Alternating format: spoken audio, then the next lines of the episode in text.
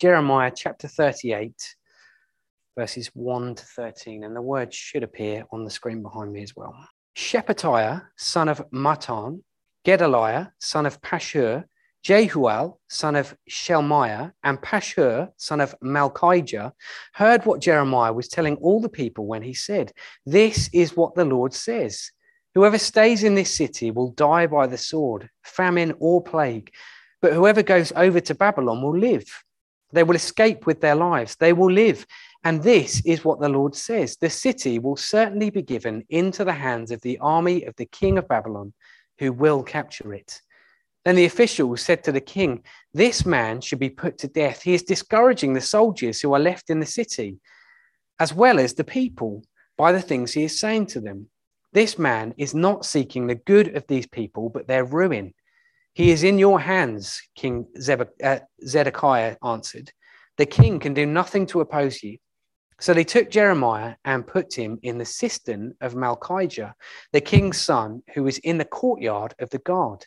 They lowered Jeremiah by ropes into the cistern. It had no water in it, only mud, and Jeremiah sank down into the mud. But Ebed-Melech, a Cushite, an official in the royal palace, heard that they had put Jeremiah in the cistern while the king was sitting in the Benjamin gate. Ebed-Melech went out of the palace and said to him, "My lord the king, these men have acted wickedly in all they have done to Jeremiah the prophet. They have thrown him into a cistern where he is to starve, where he will starve to death when there is no longer any bread in the city." The king commanded Ebed-Melech the Cushite to take 30 men from here and lift Jeremiah the prophet out of the cistern before he dies. So Ebed-Melech took the men with him and went to a room under the treasury in the palace. He took some old rags and worn-out clothes from there and let them down with ropes to Jeremiah in the cistern. Ebed-Melech the Cushite said to Jeremiah, "Put these old rags and worn-out clothes under your arms to pad the ropes." Jeremiah did so. And they pulled him up with the ropes and lifted him out of the cistern. And Jeremiah remained in the courtyard of the guard. We're now going to jump ahead to chapter 39, verse 8. And this is after the Babylonians have captured the city. The Babylonians set fire to the royal palace and the houses of the people and broke down the walls of Jerusalem. Nebuzaradan, commander of the imperial guard, carried into exile to Babylon the people who remained in the city, along with those who had gone over to him and the rest of the people. But Nebuzaradan, the commander of the guard, left behind in the land of Judah some of the poor people who had owned nothing, and at that time he gave them the vineyards and the fields. Now Nebuchadnezzar, king of Babylon, had given these orders about Jeremiah through Nebuzaradan, commander of the imperial guard. "Take him and look after him. Don't harm him, but do for him whatever he asks." So Nebuzaradan, the commander of the guard, Nebushazban, a chief official, Nergal-Sharezer, a high official, and all the other officers of the king of Babylon, sent and had Jeremiah taken out of the courtyard of the guard. They turned him over to Gedaliah, son of Ahikam, the son of Shaphan, to take him back home. So he remained among his own people. While Jeremiah had been confined in the courtyard of the guard, the word of the Lord came to him, "Go and tell Ebed-Melech the Cushite, this is what the Lord Almighty said. The God of Israel says, I'm about to fulfill my words against this city, words concerning disaster, not prosperity. At that time, they will be fulfilled before your eyes. But I will rescue you on that day, declares the Lord. You will not be given into the hands of those you fear. I will save you. You will not fall by the sword, but will escape with your life because you trust in me, declares the Lord." Thank you, Dave. And I think also you deserve a little ripple of applause for pronouncing those wonderful names. It was a little joke I played on you. No, it wasn't really. So, Jeremiah part 2. If you were here last week, you'll know that we didn't get further than the end of chapter 1. So, Jeremiah being the longest book in the Bible, we've got quite a lot of work to do to finish. the rest of Jeremiah today. But don't worry, we're going to go at a breakneck speed through the book, whistle-stop tour, and hopefully it'll start to make sense. So, looking at our part two, judgment and hope. Thanks, Gerald. Keep going there. There's Prophet Jeremiah. Next slide, please. And I'm sorry, it ought to be dark and rainy because then you'll be able to see what's happening in this map. I will, my old school low tech pointer. This you'll recognise this from last week. So Babylon had inherited this empire from the Assyrian Empire, and there's Jerusalem there. 586, the city finally fell, and there was a second deportation of people back to Babylon. And in that number were Daniel, Mordecai, remember Mordecai from the book of Esther, and others, Ezekiel as well. And Jeremiah's task at this time was to proclaim the judgment of God upon Judah, being the southern kingdom. The northern kingdom had already been taken into exile by the previous empire, Assyria, but now it's the southern kingdom's turn. And Jeremiah had been called to proclaim the judgment of God. And for years, the 6th century prophets had been proclaiming the judgment of God to the people of God, but they didn't listen. Jeremiah was different in that to Jeremiah, God said, it's really going to happen. The warnings are finished. My patience is at an end. And the judgment finally fell in 586, and the Babylonian Empire was extended right into Jerusalem, and Jerusalem was completely destroyed. Now, if you were here last week, you might have had a question in your mind. In chapter 1, do you remember when God says to Jeremiah, this judgment is going to come from the north? Well, if you look at the map, Babylon is to the east. There's a question arising in your minds. I can hear it even now, the clanking of the gears in your brains. Why did he say the north when, in fact, Babylon is just to the east? It's quite a long way, but it's to the east. Ah, well, that is because you would never take an army through the desert here. He would always follow the Tigris and Euphrates up the valleys and come down from the north. Yet another proof of why the Old Testament is a historical book. And did you notice in the reading the detail of that incident where Jeremiah was taken out of the cistern? They had to go to a room, a special room, get some old rags and clothes, throw them down to Jeremiah, put these under the rope so that we can pull you out of the cistern. We'll come back to the cistern in a few minutes. The Old Testament is a historical book, and nobody has ever been able to properly say, no, that's unhistorical, that never happened. The detail, the level of detail that is in the Old Testament to prove its veracity is amazing. So that's, put my low-tech pointer away. Okay, so we've got to go pretty quickly now. Let's go to the next slide. This was where we were last week. Sorry, Gerald, we'll put a few steps on your app today. Jeremiah in popular culture, do you remember a pessimist is sometimes known as a Jeremiah. There was a particular verse called a Jeremiad, which I'd never heard of before I started looking at this. Jeremiah in popular culture. Who did their homework last week? Sharon did her homework last week. So what was the name of the marshwiggle? Oh, you've let me down. Puddle Gum, very good. The Silver Chair, C.S. Lewis. If you ever read The Silver Chair, what you come to realise is right at the end of the book, he is the real hero of the story. So homework for next week is go away and read the whole of The Silver Chair. What was the other bit there in popular culture? Oh, yes. Did anybody listen to Leonard Bernstein's Jeremiah Symphony? just the first 2 minutes?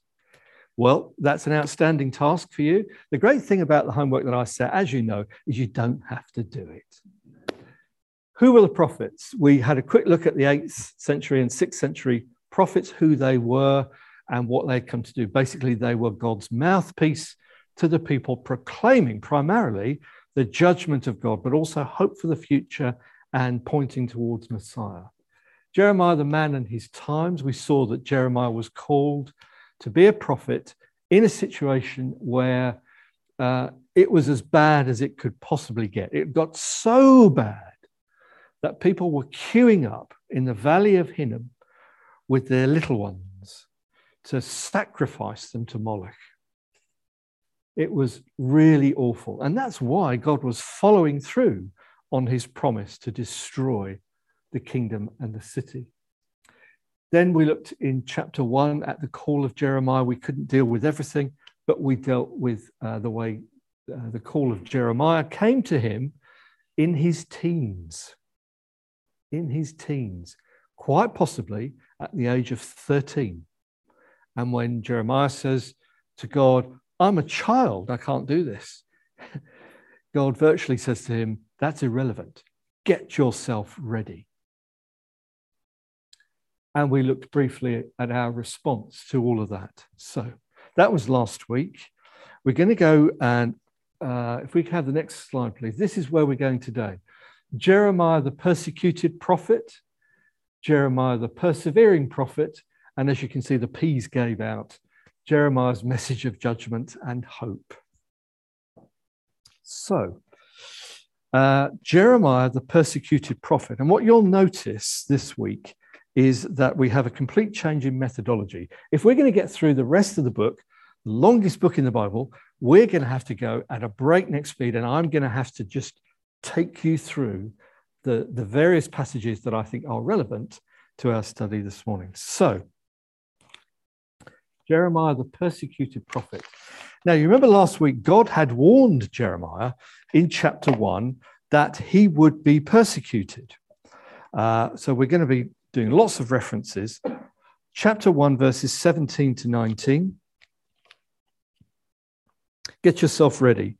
Stand up and say to them, whatever I command you, do not be terrified by them, or I will terrify you before them.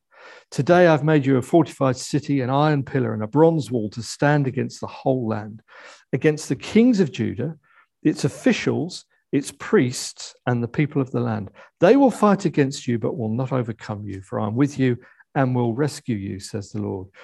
So God had warned Jeremiah that he would be persecuted. We're going to see how that happened. Turn with me, if you will, to chapter 11. As you can see, the methodology has begun. Jeremiah chapter 11, verses 21 and 22. Remember, Jeremiah was a priest from a family of priests from a village to the northeast of Jerusalem called Anathoth. "Therefore, this is what the Lord says about the men of Anathoth who are seeking your life and saying, 'Do not prophesy in the name of the Lord, or you will die by our hands.'" So these are people from Jeremiah's own community, from his own family, and we shall see that they actually get worse as we go on. They threaten to kill him because of his message. Chapter 20 and verses 1 to 6. "When the priest Pashur, son of Immer, the chief officer in the temple of the Lord, heard Jeremiah prophesying these things, he had Jeremiah the prophet beaten and put in the stocks at the upper gate of Benjamin at the Lord's temple. The next day, when Pashur released him from the stocks, Jeremiah said to him, 'The Lord's name for you is not Pashur, but Magor-Missabib. For this is what the Lord says, I will make you a terror to yourself and to all your friends. With your own eyes you will see them fall by the sword of their enemies. I will hand all Judah over to the king of Babylon, who will carry them away to Babylon or put them to the sword,'" and so on and so on. So this is a priest, Pashur, who would have been well known to Jeremiah. He has Jeremiah beaten and put in the stocks. It's almost like living in kind of medieval England. And in the stocks, where he only stayed for a day, but the point of the stocks was that you would be publicly humiliated. That was the idea. Public humiliation. And all the oiks of Jerusalem, the teenage lads who had nothing better to do and who hadn't seen their probation officer that particular week, they found anything they could get their hands on and they chucked it at Jeremiah in the stocks. So although you may think, you know, a whole day in the stocks, maybe not that bad, but you're out in the sun, it's blistering hot, you're being chucked all kinds of things. We won't go into detail what they threw at him, but he would have been publicly humiliated because he was God's messenger. Also, chapter 6, turning back to chapter 6, Jeremiah is in conflict with the false prophets. Remember, last week we looked at faithful prophets and false prophets. Chapter 6, verses 13 to 15. From the least to the greatest, all are greedy for gain. Prophets and priests alike, all practice deceit. They dress the wound of my people as though it were not serious. Peace, peace, they say, when there is no peace. Are they ashamed of their loathsome conduct? No, they have no shame at all. They do not even know how to blush. So they will fall among the fallen.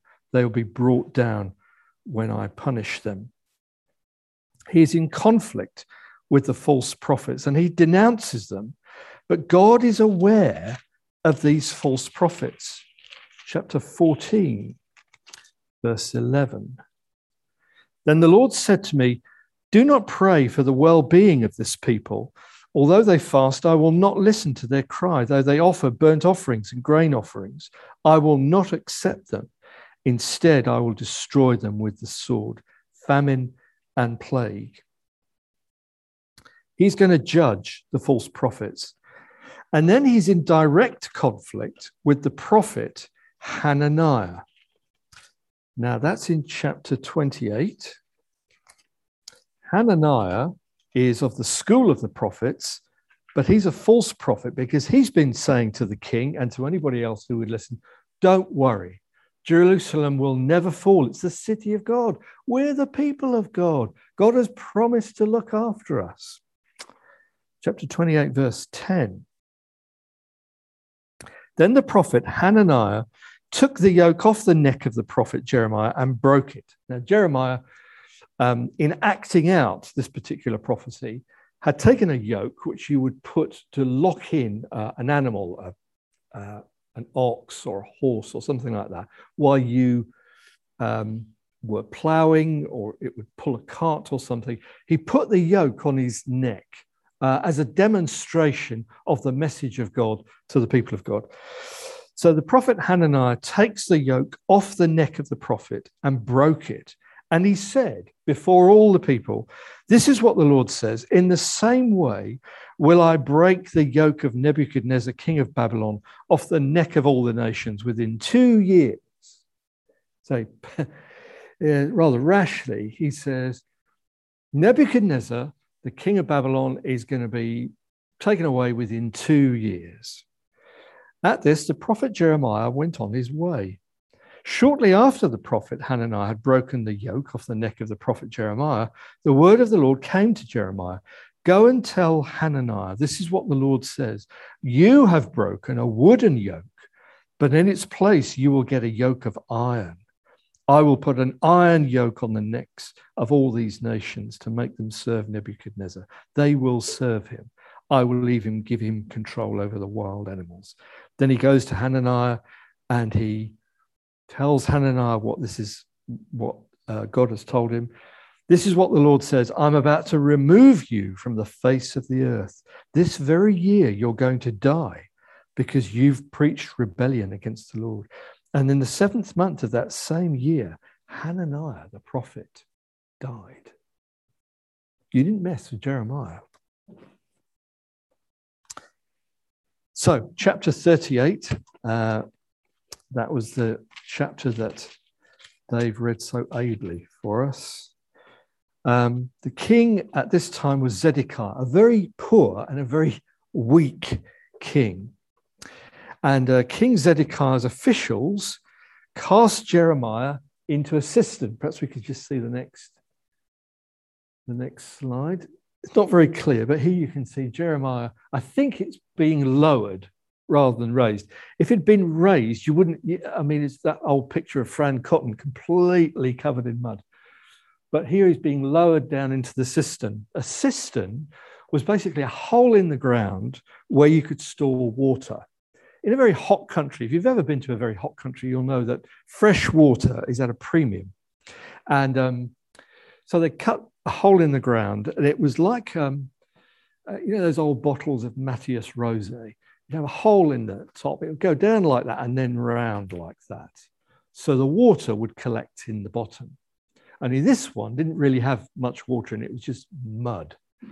So they threw Jeremiah down to the cistern. There he was, sloshing around in the mud, and they were going to starve him to death. Verse 1 of chapter 38, we had it read for us. This man should be put to death. These were the civil servants at that time. They came to Zedekiah. This man should be put to death. He's discouraging everybody. He's lowering their morale. He's in your hands, King Zedekiah. The king can do nothing to oppose you. It's a remarkable thing for a king to say to his civil servants, I do what you like. I can't do anything to stop you. Well, so they took Jeremiah, put him into the cistern, and then Ebed-Melech, you can tell by his name that his parents were Molech worshippers.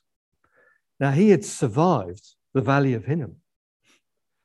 And so Ebed-Melech found out what had happened. And he thought that was outrageous that they were treating Jeremiah in this way. So he goes back to the king. And it's remarkable. As he goes to the king, they've thrown him into a cistern. He'll starve to death when there's no longer any bread in the city. And the king commands this man, take 30 men from here with you and lift Jeremiah the prophet out of the cistern before he dies. He changed his mind within a matter of days. And Ebed-Melech takes the men. They get these old rags and clothes, throw them down to Jeremiah, puts them under the ropes, and they lift him out of the cistern. They're literally saving his life. He was starving to death down there. He probably had some muddy water to drink, but he didn't have any food. So he's pulled out, but then he remains in prison. I guess that's King Zedekiah changing his mind yet again, until Jerusalem falls in 586. And then the Babylonians come, they destroy the city, but what do? They release all the political prisoners. That's what new regimes do. So they release him from prison, and he's taken down to Egypt with Baruch, his scribe, and he remains there for the rest of his life, chapter 43. And he's probably abducted, frankly, because he'd been preaching for a long time that Judah's salvation was not to be found in Egypt. That was the other power at that time. But he was taken down to Egypt, and that's where he died. So the next slide is Jeremiah the persevering prophet. Jeremiah had been given an unenviable task, hadn't he? He was to preach the judgment of God to a people that were not going to listen. God had already told him, they won't listen to you. In fact, you're not even to pray for them, because that's the extent of the seriousness with which I am going to be dealing with them. Chapter 18, verse 11. Therefore say to the people of Judah and those living in Jerusalem, this is what the Lord says. Look, I'm preparing a disaster for you and devising a plan against you. So turn from your evil ways, each one of you, and reform your ways and your actions. But they will reply, it's no use. We will continue with our own plans. Each of us will follow the stubbornness of his evil heart. So God was saying to Jeremiah, you can preach your heart out till you're blue in the face, but they're not going to listen. But you're still to do it. He was bound to be unpopular, wasn't he, Jeremiah? And then Jeremiah bears his heart before God and tells God of his struggles. This is Jeremiah the man now. Tells God of his struggles. Chapter 15, verse 15. You understand, O Lord, remember me and care for me. Avenge me on my persecutors. Your long suffering, do not take me away. Think of how I suffer reproach for your sake.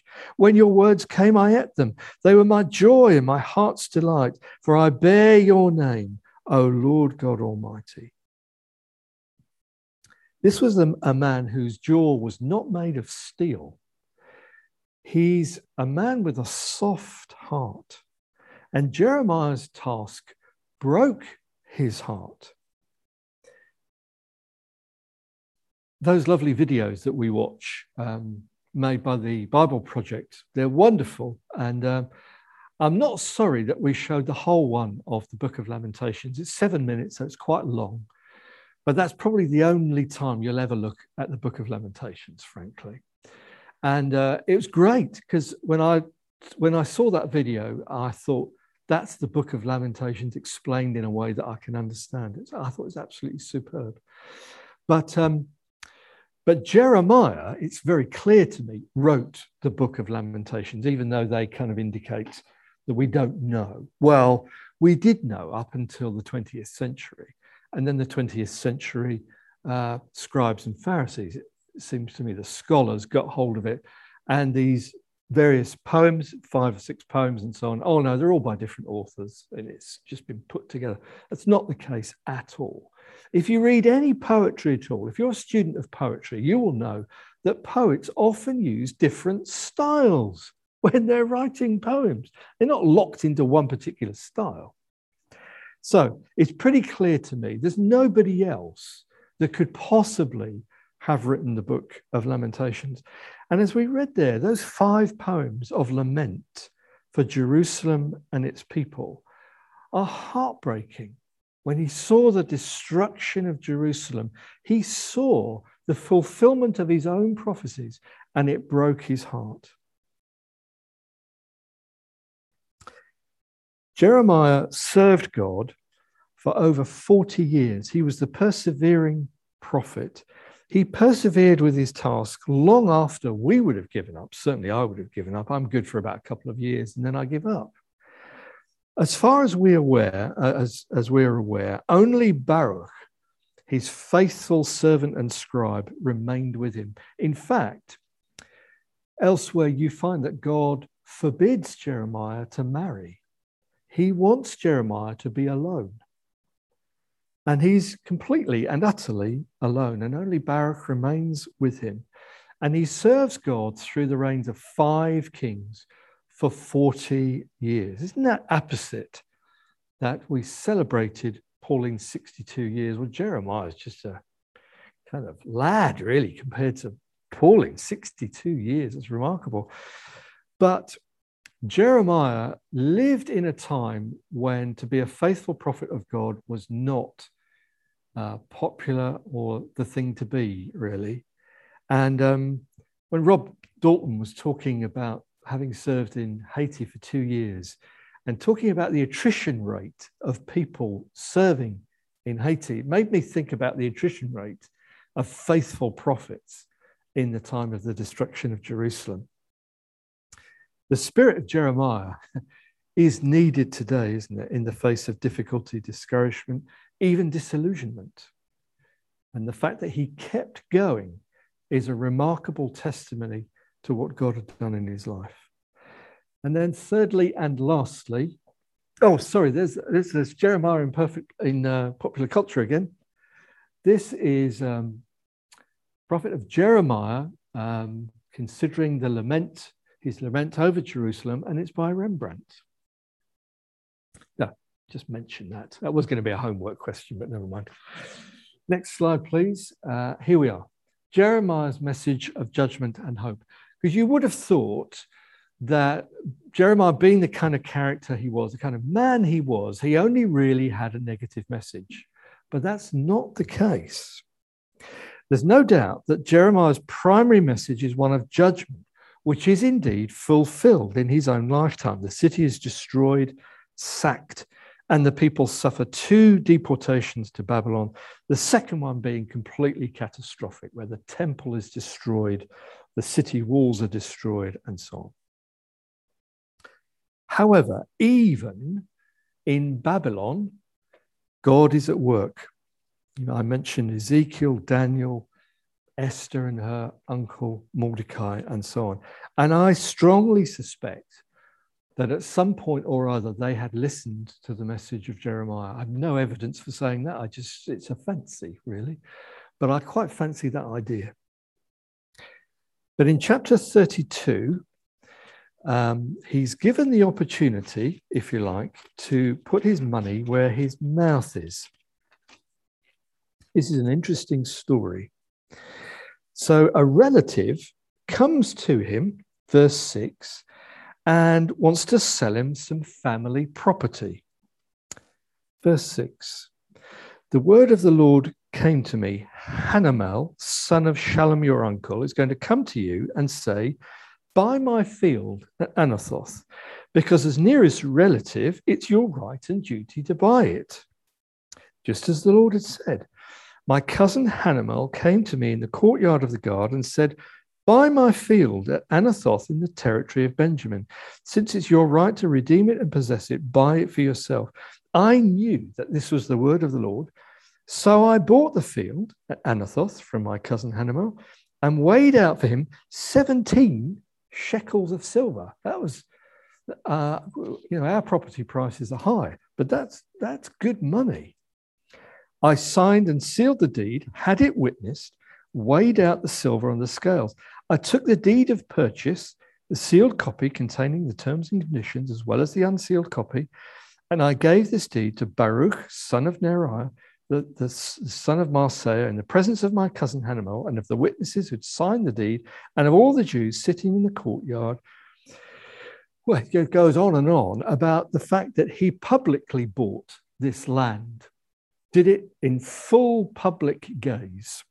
Everybody could see what he was doing.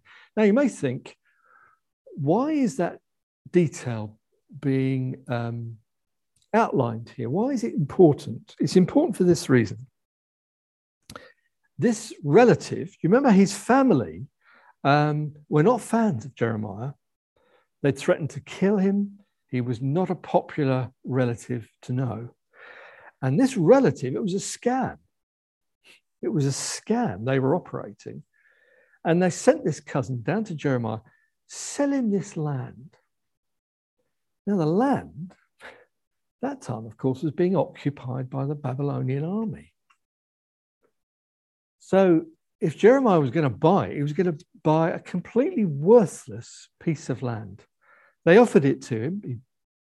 He weighed out the 17 shekels of silver, and he bought it because he was making a public statement that one day the people of God would return to Jerusalem and to the land. This judgment was not going to be forever. The people of God would return. And of course they did under Nehemiah's leadership when Ezra the scribe was preaching the word of God in Jerusalem. The land is occupied by the Babylonian army, but Jeremiah buys it as a sign to everyone that God will restore his people. So it's not a complete message of judgment and awfulness. There is hope here. And then, and this is where you will almost certainly have heard a sermon from Jeremiah in chapter 31, Jeremiah points forward to the great extension of the covenant, the new covenant, chapter 31, verse 31. The time is coming, declares the Lord, when I will make a new covenant with the house of Israel and with the house of Judah. It will not be like the covenant I made with their forefathers when I took them by the hand to lead them out of Egypt, because they broke my covenant, though I was a husband to them, declares the Lord. This is the covenant that I will make with the house of Israel after that time, declares the Lord. I will put my law in their minds and write it on their hearts. I will be their God. They will be my people. No longer will a man teach his neighbor or a man his brother, saying, know the Lord, because they will all know me, from the least of them to the greatest, declares the Lord, for I will forgive their wickedness and will remember their sins no more. So in the midst of judgment, Jeremiah is pointing forward to the new covenant. Think about the Lord's table and the version in Matthew. This is my blood of the new covenant. Now, Chris, you may even know that R.K. Harrison. Now, R.K. Harrison, Roland Kenneth Harrison, was an Old Testament scholar, and he wrote this little commentary in about 1973. So it's quite old. And R.K. Harrison, I had the blessings of having to read his Introduction to the Old Testament, which is a mighty tome. Let me tell you, if you dropped it on your foot, you'd know all about it. R.K. Harrison wrote a wonderful Introduction to the Old Testament, but it's as dry as dust. I keep it by the side of the bed, so when I can't sleep at night, I just do 2 or 3 paragraphs of R.K. Harrison, and I'm out like a light. It's soporific, sleep-inducing. So R.K. Harrison, Introduction to the Old Testament, not his greatest work. But he writes this little commentary. Again, as I say, it's pretty hard work. But he's got a little section on the new covenant. And you know what? Even though his language is laborious and boring, what he says in just 2 or 3 paragraphs is just wonderful. If you never get hold of it, it's just worth buying the book, just for this little section on the new covenant. And I had to work hard, but he makes these points about the new covenant. The old covenant was given to the nation. Very important that we recognize this. And the judgment of God came upon the nation because the nation had broken the covenant. They'd broken it in all kinds of ways. But the new covenant was going to be with individuals. So chapter 31 and those verses thereafter are talking about a new covenant where obedience would come from the heart. I will write my law within their hearts. It would also indicate personal responsibility. So there was a national responsibility to obey God, but now this would be personal responsibility to obey God under the terms of the new covenant. Thirdly, it would have a permanent validity, because if God was going to do this, it meant that the old terms of the covenant had been broken. It wasn't really any use anymore because the nation had broken it so often and so much, it wasn't really much use anymore. That's not God's fault, it's Israel's fault. It was going to be a permanent covenant. I will write my law within their hearts. And it was going to be, and this is the bit that interests us, it was going to be for the whole of mankind, because it wasn't going to be a national covenant anymore. It wasn't going to be just for the nation of Israel and Judah. It was to be with individuals. Now that opens up the territory for Gentiles like you and me. And that's exactly, of course, the message of Acts 2 and the rest of the New Testament, where the gospel is preached to Gentiles, to the whole world. Salvation was no longer going to be restricted to Israel and Judah on ethnic lines, if you like, and maybe 1 or 2 others who came in. It was going to be for everybody. Now, this is remarkable. A few years ago, actually, it's quite a number of years ago. It's at least 20 years ago, probably 25 years ago. I went with Trevor Archer to the Philippines. I didn't enjoy it very much. It was very hot and sticky and I was uncomfortable. And but I remember one Saturday afternoon, we were in this little one-horse town called Pinamalayan in the middle of nowhere, really. We had the afternoon off and we took a little tucker into the town. When I say town, that's a gross exaggeration.